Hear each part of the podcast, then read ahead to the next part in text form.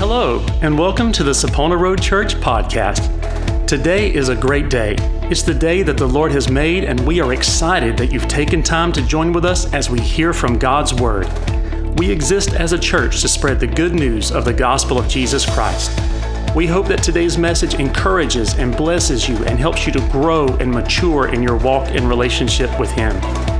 The word of the Lord is powerful and life changing, so let's see our lives transformed as we listen to today's message.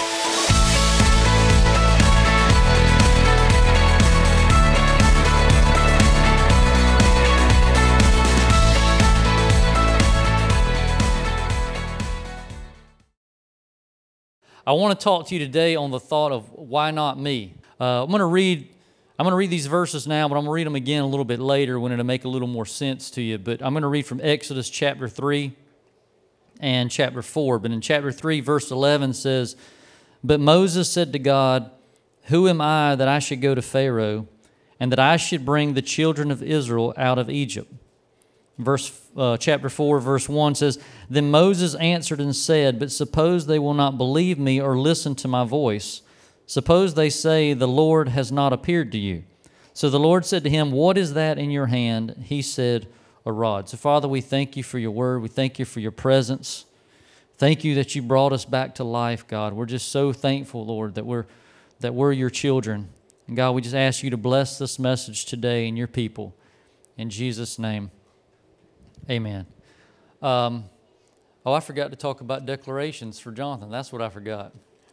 Um, declarations uh, is something we've been doing for quite a while, uh, but basically, some people get uh, mistaken a little bit, I guess, because of all the name it and claim it religions that have been out there over the years. But what uh, what it has to do with uh, is uh, when you do when you're declaring things, you're not bossing God, and you're not trying to you know say a special prayer it's not anything like that. Basically, what it boils down to is the Bible tells us that when you pray, believe that you've received these things and you shall have them.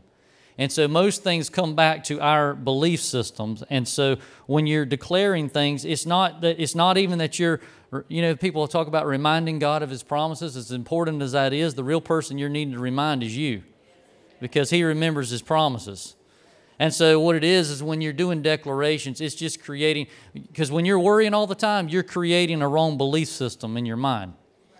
And so, when you start to declare things, it's the same thing like you roll it over in your head over and over, all those things that can go wrong. We're declaring all those things that God promised to, that when we believe them, we know we will receive them. So that's, and I might talk more about that later, but that's the that's the basics of it of, of what it is. Because some people, even church people, it just really creeps them out for some reason. But it's not it's not anything spooky or crazy. I promise you. I promise you that. It's just trying to create the correct belief systems in us. And one of those things that we need to believe is that God wants to do amazing things with us. And if I were to ask today how many people here want to do something great for the kingdom of God, probably every hand would go up. You wouldn't be here on a Sunday morning if that wasn't a desire that you had in your life. But if I were then to say, all right, everybody's hands are up now, who in here believes that God is going to do something great in you or through you? I wonder how many hands would start going down, down if we had to be honest. You had to be completely honest that you believe that God's going to do something great through you in this life. A lot of people don't believe that. It's, we can believe it for other people, but it's hard to believe it for ourselves. It's hard to believe that God wants to do something great through somebody like me. That's what we're all thinking. Other people are more qualified, but, but I don't know about me. And then you'll have some people when you talk to them and you tell them that God wants to do great things with their life. And uh, like I said weeks ago, when I say great things, it doesn't mean something huge. It can be if God calls you to something giant to do, that's awesome. But it's the small things it uh, creates greatness and has the greatest impact many times. And so some people you'll talk to them and say, God wants to do amazing things through you. God wants you to do something great for the kingdom. And they'll say, well, you know, I, I just don't really think about things like that. I'm not, that's just not the way I'm, way I am. I don't, I don't have thoughts like that. But that's a lie. It's not true because we all have thoughts like that. We all have a desire in us to be great and to do great things, and there's nothing wrong with that. We're born with a God given desire to be great. Every person. And I'm not talking about being conceited. I'm not talking about being arrogant, thinking you're better than somebody. I'm, I'm not talking about being prideful. I'm talking about a genuine desire to be great. When you were younger, those of you that are not young anymore, we got some young people in here. When you're sitting there and you're, you're maybe you play baseball. I'm sure every single one of you, y'all, when you were throwing that ball up in the backyard, you were pretending that it was the bottom of the ninth, two outs, bases loaded, and then you pretended striking out every time. No. You always hit the home run. It doesn't matter. It's just the way that it is. You never, you never imagine yourself losing the game. But you, then you'll say, well, I just don't, I don't really have thoughts about being great. It's not true. Yes, you do. Everybody does. Uh, when I was uh, pl- practicing basketball when I was younger, if I had no one there to play with, I would be in the front yard shooting hoops myself. At some point in time, I was going to practice my buzzer beater because everybody needs a good buzzer beater shot. You never know when it's going to happen and your number is going to get called. Even when you're four foot ten and you're at the end of the bench, you just never know. It might be you. I got put in one time for with one second on the clock, and and I got the best coaching I ever got in my life. He said, "Take care of the ball." I said, "I got it, coach. One second, you're safe. I'm not going to mess it up in one second." But I would practice my buzzer beater shot. I'm counting it down from five or from three, you know, depending on how tight this game was, what, how tight the defense was on me. I'm practicing it. And I never lost a game. Never. Because you all know what happens if you miss the shot. You got fouled. You go to the line. And if you missed the free throw, there was a lane violation. One way or another, I was going to win that game. I never imagined myself losing. It wasn't a possibility. I wanted to be the hero. I wanted to be the one who won the game. And that's how every single person is. And it's the same way. Maybe your thing's not sports. Um, maybe, maybe you're into beauty pageants. And I'm pretty sure that none of the ladies in here ever imagined yourself getting third runner up. You never dressed up and said and put on your all that your mom's makeup and then be like, man, it's going to be so amazing when I'm third place and homecoming queen or the prom. No. You're always the winner. You're always the one getting the attention and doing something great. You imagine yourself winning. You have a desire to be great, and that's okay. There's nothing wrong with that. We all have it. Even though a lot of a lot of church people will tell you there's something wrong with it, there's not because everybody's that way. In Luke chapter 9, verse 46, it says this. It says, Then a dispute arose among them as to which of them would be greatest. And Jesus, perceiving the thought of their heart, took a little child and set him by him, and said to them, Whoever receives this little child in my name receives me, and whoever receives me receives him who sent me. For he who is least among you all will be great. So we know this story the disciples are arguing over who's going to be the greatest. And if you think about it, Heather and I spoke about uh, comparison versus creativity a few weeks ago. They're, what, that's what they're doing. They're comparing themselves to one another. And they're, uh, I imagine it's pretty heated because some of them are pointing out, hey, Jesus always has me do this because I'm better at this than you are. Well, I'm the best at this. Well, I'm the best at that. And they're going back and forth, comparing themselves, saying that I'm going to be the greatest because they're just like we are. You get around some church people and you'll, you'll see it. And they'll start arguing over who's the greatest. But I want you to notice what Jesus does and what he does not do. First thing is that Jesus never rebukes them for wanting to be great. He never says that they're sinning because they have a desire to be the greatest. He never tells them that they're evil because they are arguing over who's going to be the greatest. He just stops them right in the middle and then he redefines greatness. He tells them what greatness really is. He tells them how to be great in the kingdom is just doing the little things of accepting a child. You receive this child, you receive me, you receive him who sent me. He tells them that the least among you will be great. So he redefines what greatness is, but he never says that greatness is wrong. So if there's nothing wrong with desiring to be great, and we know that we all have a desire to be great, why are we so content with just sitting on the sidelines? Why are so many of us seem to be just okay with going through the motions and never going for greatness with God? And so I want us to take a quick look at Moses for a little while today. And with Moses, the scriptures I just read, and we know uh, he spent the first 40 years of his life serving in the uh, Egyptian bureaucracy. And so he's there with Pharaoh's daughter, and uh, Egypt might seem like, I don't know, the least likely place for God to, to train a leader that he's going to use in the ways that he uses Moses, but God knows what he's doing and he does what he wants to do. He had it figured out. And so even though Moses had a good life in Egypt, he probably he knew where he was from. He knew who his people were. So he probably cringed every time he would hear the crack of the whip against his people. Every time he would see that the, the labor was being increased upon the people, I imagine it, it, it bothered him. So even though he never knew the cruelty of the slave drivers personally while he was growing up in Pharaoh's daughter's house, it probably bothered him the fact that his people had to suffer. And so we know the story how it goes, and that uh, if not, go back and read it. It's an awesome story. But, but Moses, uh, he, he kills the Egyptian slave driver that is that he's while he's trying to defend one of the Hebrew slaves. And so now he has to run for his life. He's afraid for his life, and so he ends up uh, tending livestock on the backside of the desert. And so now he spends 40 years serving as a shepherd in Midian.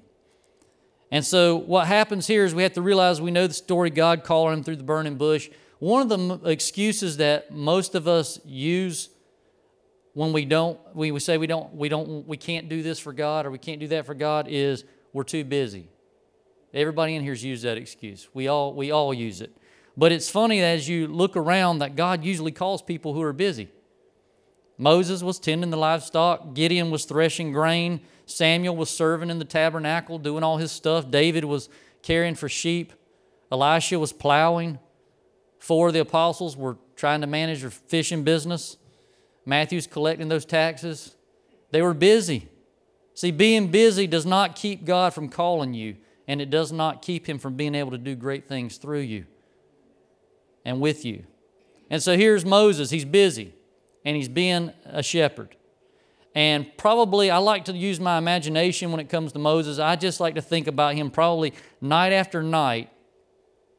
He's thinking about the situation of his people. How can you see something like that going on and then just put it off? He's thinking about it probably constantly. Maybe night after night, day after day, he's even praying for them and he's asking God, like what, what we do a lot of times God, when are, why don't you do this? God, why don't you do that? God, why don't you help them? Why don't you, you know, you've prayed those prayers. And then finally, one day, God says to Moses through that bush, He says, I've got an idea. Why don't you go deliver them? I'm going to send you. And so I think Moses was just like us. He probably thought all the time over that whole 40 years of how he should have done this and should have done that before he left. Have you ever had something like that happen? You get a confrontation or a conflict, and for days, weeks, months, maybe years, you keep thinking, man, I should have said this when they said that. And you play it over and over in your mind, or, you know, it, if we're being honest, I should have slapped them when they said that, said that I should have knocked that person out or whatever. And it's like, it, it'll consume you.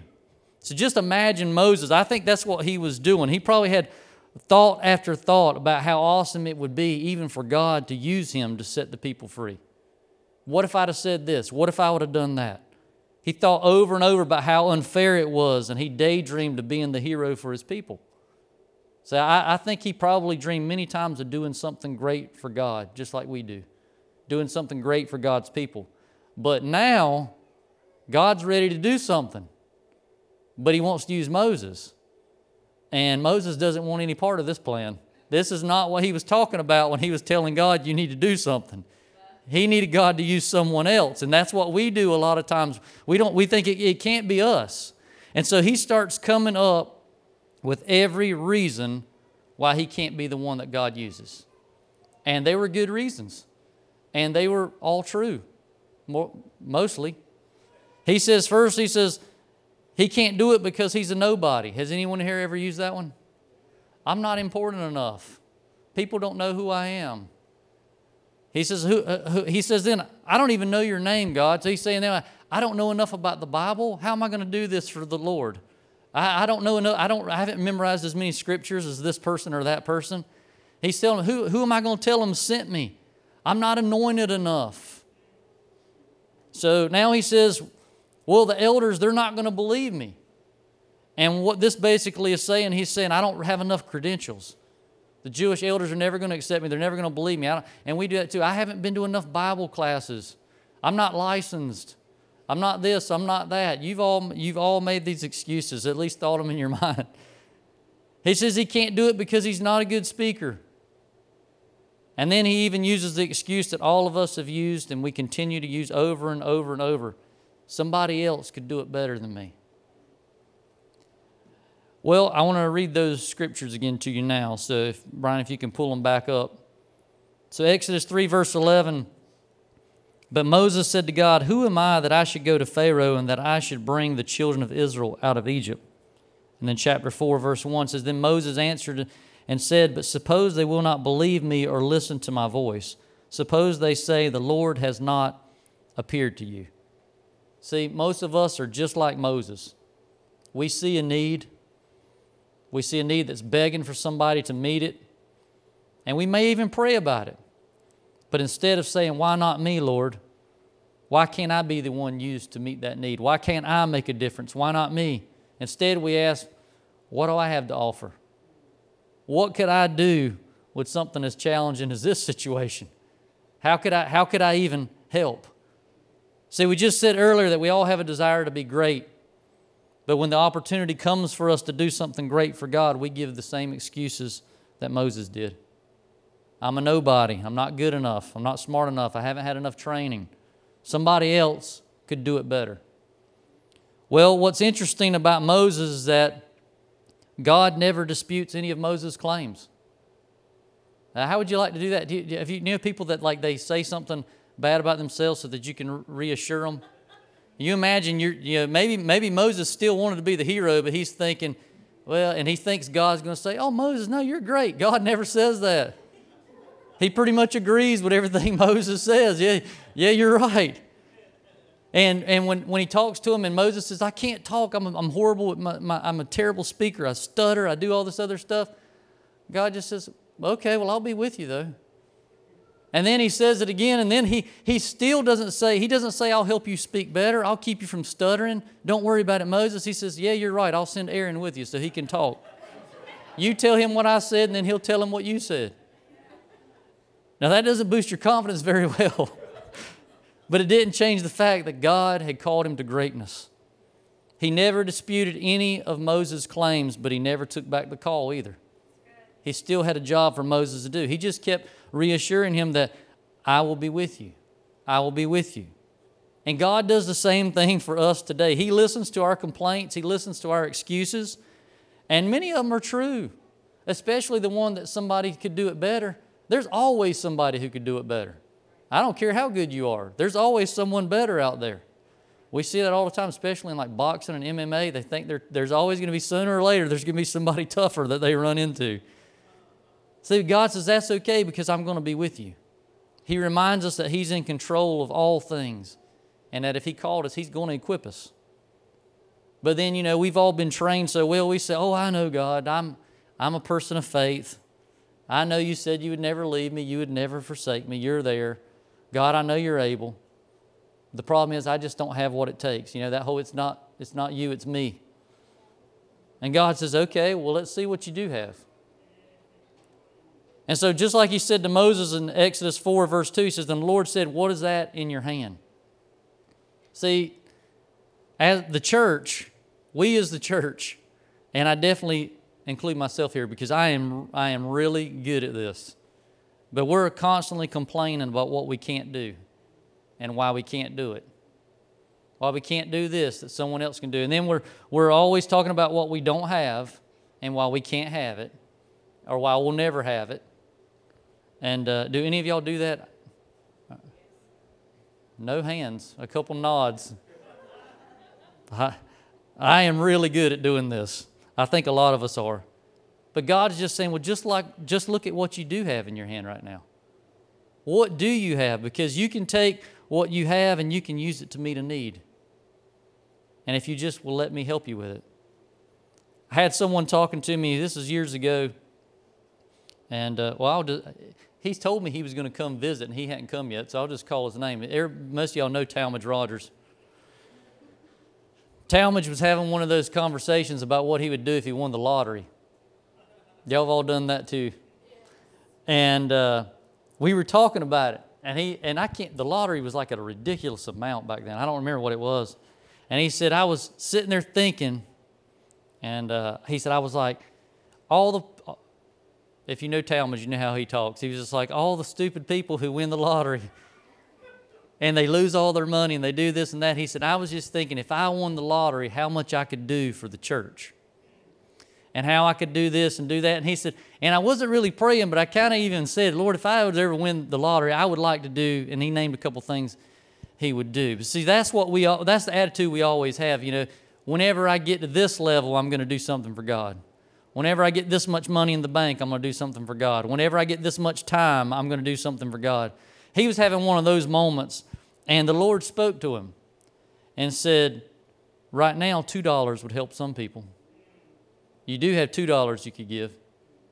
And he said he began to think about it, about how the same thing, he was limiting himself on doing something great. Because some, for some people, helping them out with $2 would be a great thing.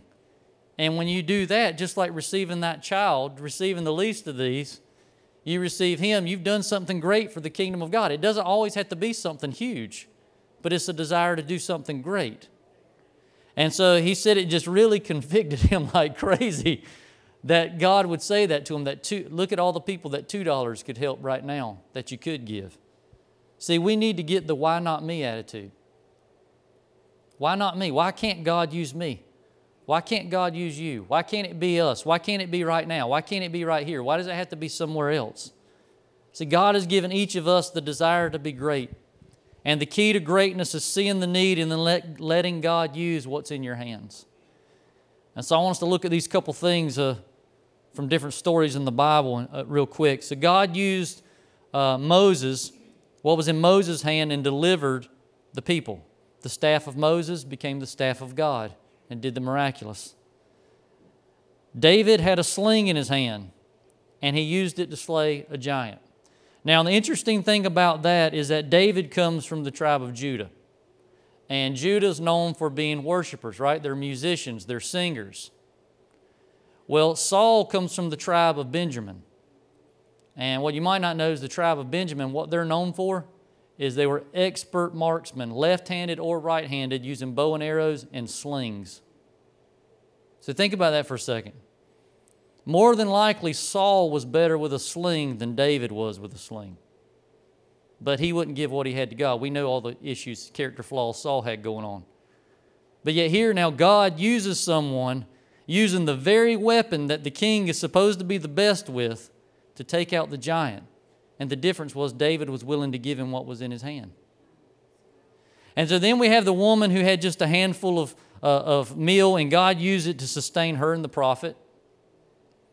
And we have the little boy who had five loaves and two fish in his hand. God used it to feed a multitude. So now we've got the whole thing with David. You don't think you somebody else can do it better. But yet God used the person that was just willing to give what was in his hand. And now we have the little boy. Now, when you read the story of the 5,000, what's interesting is that they always say that there was what? 5,000 men plus women and children. So that means that this little kid wasn't even important enough to be counted that day. They only counted the men, they were the only ones important. They didn't count the kids or the women.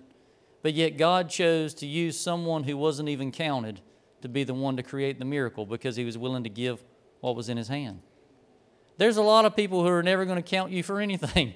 You're not going to be the most important person in the room. That doesn't matter. That doesn't change what God can do through you if you give him what's in your hand. There was a widow who had only two mites in her hand, but she gave what she had, and it got the attention of the Savior. You might not be the richest person in the room. And there might be some people who maybe they've held back and not even given in the offering plate because they were embarrassed about the amount they had to give. It never has to be anything big, it's all about the desire. God's given you a desire to be great. Don't stop that desire because of what somebody else may say or what somebody else may think. That little bit that you have to give may be the very thing that catches the attention of the Savior. And when, he, when you catch his attention, that's when everything that's when everything changes. They may have all the talent in the world, but their talent is not going to get anybody saved. It's not going to make a difference in anyone's life, and their talent cannot cause the miraculous.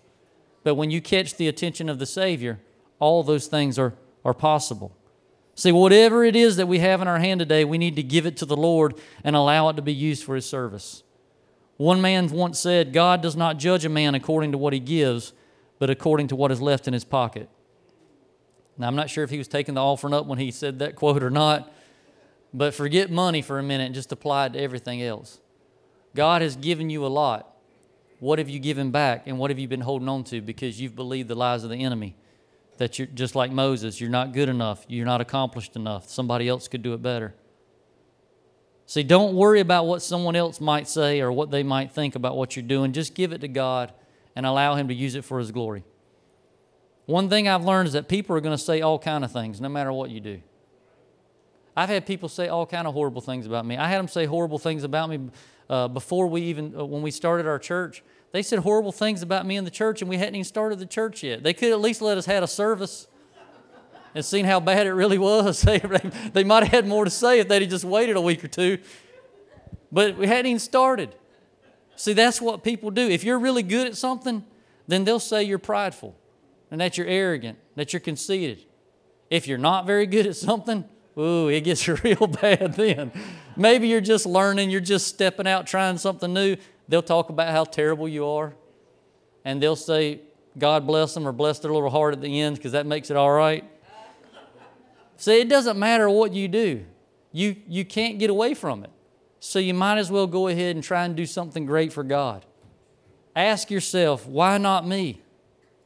My uncle has a, this man actually is his, ended up being his pastor, but I heard this guy preach one time, and he was unbelievable he quoted like the whole second chapter of Acts. I mean, when you start quoting chapters, you, you, are impressing me. And uh, he's just, just letting it go. It was amazing service and message. And so I saw my uncle and I said, Hey, I saw your pastor preaching a couple months ago. And I said, Man, he was, he's unbelievable. He said, he, said he, he, he amazes me every time I hear him. I'm thinking, well, he won't that good. no, he, he was really good. he said, he, he said, but you, he said, you know why he amazes me? I said, why? He said, I went to college with him at Lee University. And he said, I had a class with him. And he was there, you know, he said, I was just there going to college, but he was there to be a minister. And he said, they called on him in class one day to say a prayer. He said, it was the worst prayer I've ever heard in my life. He said, this guy couldn't even say a prayer, Aaron. He was, he said, I felt so embarrassed and so sorry for him. And he says, for a, for a guy at 18, 19 years old that said a prayer like that, to hear what he preaches like now every Sunday at church as my pastor, he said, it just blows my mind. He said, it's just unbelievable. See, he gave God what he had, and it wasn't much in college, but now he's one of the most successful men in this denomination, actually. See, God can take our limited abilities and he can use them for great purposes. He can do just what he did for Moses. The staff of Moses became the staff of God, did the miraculous and the super, supernatural. The key is offering up our abilities, as feeble as they may be, but offering them up to God. See, when we do, that insignificant thing in our hands becomes something mighty, powerful, miraculous in God's hands. And you, people are already, you're already thinking, but I don't have much to offer. It's never going to be much until you offer it. As long as you hold on to it, it will never be much. But when you give it to God, it all changes. So I encourage you today get the why not me attitude. Find a need and fill it, meet it. If you don't think you have the ability, then just trust God. Use what you have and do what you can. Some of you may know who Randy Clark is. Uh, if not, he was the evangelist of the big Toronto revival. And he was pretty much a nobody. I can't even remember what state he was from, but uh, he had a small Baptist church and he was desiring more of God because he said he was a real boring uh, preacher. And so he made a call out to the Vineyard Church, John Wimber's church out in California. asked John Wimber to come help him. Uh, I don't know how in the world he got away with doing that in the Baptist church, but that's what he did. And John Wimber said, I can't come, but I can send you somebody from my staff. Most people would say no, because you know, you want the main guy.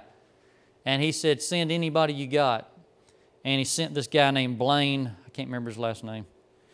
And he comes and he teaches on the gifts of the Spirit. He teaches on the baptism of the Holy Spirit. He teaches on words of knowledge and all these different things. And God just starts pouring out His Spirit on this Baptist church. And of course, Randy's upset because he's pouring it all out on all the people who didn't believe in it, and he's stuck getting nothing here at, this, at the services. God's not moving on him, he's moving on all the people who didn't want the guy to come. And uh, so through this, he gets invited to a conference and he goes to this conference and he's still kind of upset because nothing's happened to him at his church, and he's the one who's gone to all this work. And he's preaching another boring sermon, but the power of God just falls on the place and it just goes nuts in there. And uh, he's on stage just kind of watching it. Doesn't understand half of it, but he's watching it. So he gets a call from John Arnott from, uh, that, from the church in Toronto. Said, We want you to come do a revival here. And he said, Wait a second, you heard about that conference, didn't you? And he said, uh, he said, Yeah, we heard it. He said, No, look, he said, that doesn't happen in my services. If you're expecting that, you don't want me. It's not going to happen. And he told him, He said, Look, don't worry about what happens or don't happen. You just come preach and everything will be fine. So he goes to Toronto, and I can't remember how many services in there were. I think three. And he said they were just boring and dry like his usual service. And he got up, preached another boring sermon, and then he just gave another boring altar call and he said, as soon as he gave the altar call, the power of God fell. And that's when they started having the big Toronto revival. And so this revival went on for, well, it kind of went on for years. But um, during this time, he would take, he would go back home for periods of time. He wasn't always the preacher. They had different preachers, but he was in and out and there, and, and God was moving in amazing ways. And so he gets back to his hometown, and word has gotten out about this revival in Toronto. And this guy comes up to him, another preacher that he knew in the area. And the guy's just upset. And he says, I just don't get it. He said, What? He said, I'm a better preacher than you. I've been preaching longer than you. I've got more people in my church than you. I've, I've got more Bible uh, college training than you. And he said, I don't know why God would use you instead of me. It just doesn't make sense. And he said, Well, it's, it's obvious why he used me instead of you. And he said, Why? He said, Because I'm more qualified than you. Now the guy gets upset, says, Did you not hear what I just said? Said, and he goes through the list again. And he told him, He said, You're right. Everything you're saying is true, but I'm more qualified because God said He would use the foolish things. So now the guy can't argue with him because he's going to be calling himself, you know, arguing over who's the biggest fool. And, uh, and, and he, the guy just let him along and went on with it. And he was, he was telling in the story at the conference we were at about the same thing about limiting yourself because of who has everybody arguing about the qualifications of who's this, who's that. Man, if I'm, if I'm the smartest guy in the room, we got problems. I like people smarter than me being around me. I don't like being the person who has to make every decision and be the one that everybody has to look to and, and, and the ultimate authority on everything because I don't know it all. I don't, I don't, there's a lot of things I don't know anything at all sometimes it seems like. And when you think you do, that's usually when you find out you were wrong. Something happens that shakes you up. But see, there's no excuse. We all qualify. If you've got the most education of anybody in here today, good, you qualify. But so does the person with the least amount in here. God can use every single person in this place. So why not us today? Why can't it be here? Why can't it be now? Why can't it be me and you? It, we, we are special. I was about to say it doesn't take a special person, but we are special because we're sons and daughters. See, God takes no account of our abilities or our lack of abilities. When He looks at every person in here, all He sees is our possibilities. What He's spoken into our lives, if we'll just go for it and trust Him. John 14, 16, uh, Jesus says that the Father will send us another helper. And this is where we usually get it really messed up. God did not send the Holy Spirit to us to do the job, He sent the Holy Spirit to us to help us do the job. He didn't send him to do the job, he sent him to be a helper. So that tells us that we have to step out and do some great things for the kingdom. Oh man, this revival that coming, the Holy Spirit's going to do this, the Holy Spirit's going to do that. That's true, but he's coming as a helper. Somebody's got to proclaim the promises of God. Somebody's got to stand on the promises of God. Somebody's got to share the message. Somebody's got to be willing to go, even if you stutter, even if somebody's better, even if you're not the best to do it, and just say, I'll go and trust God on this. And when you do, that's when great things happen for the kingdom. But I do want to challenge you that when you're when you're praying, you're spending your time meditating with the Lord because it's so easy to start, to start telling the Holy Spirit what He needs to do.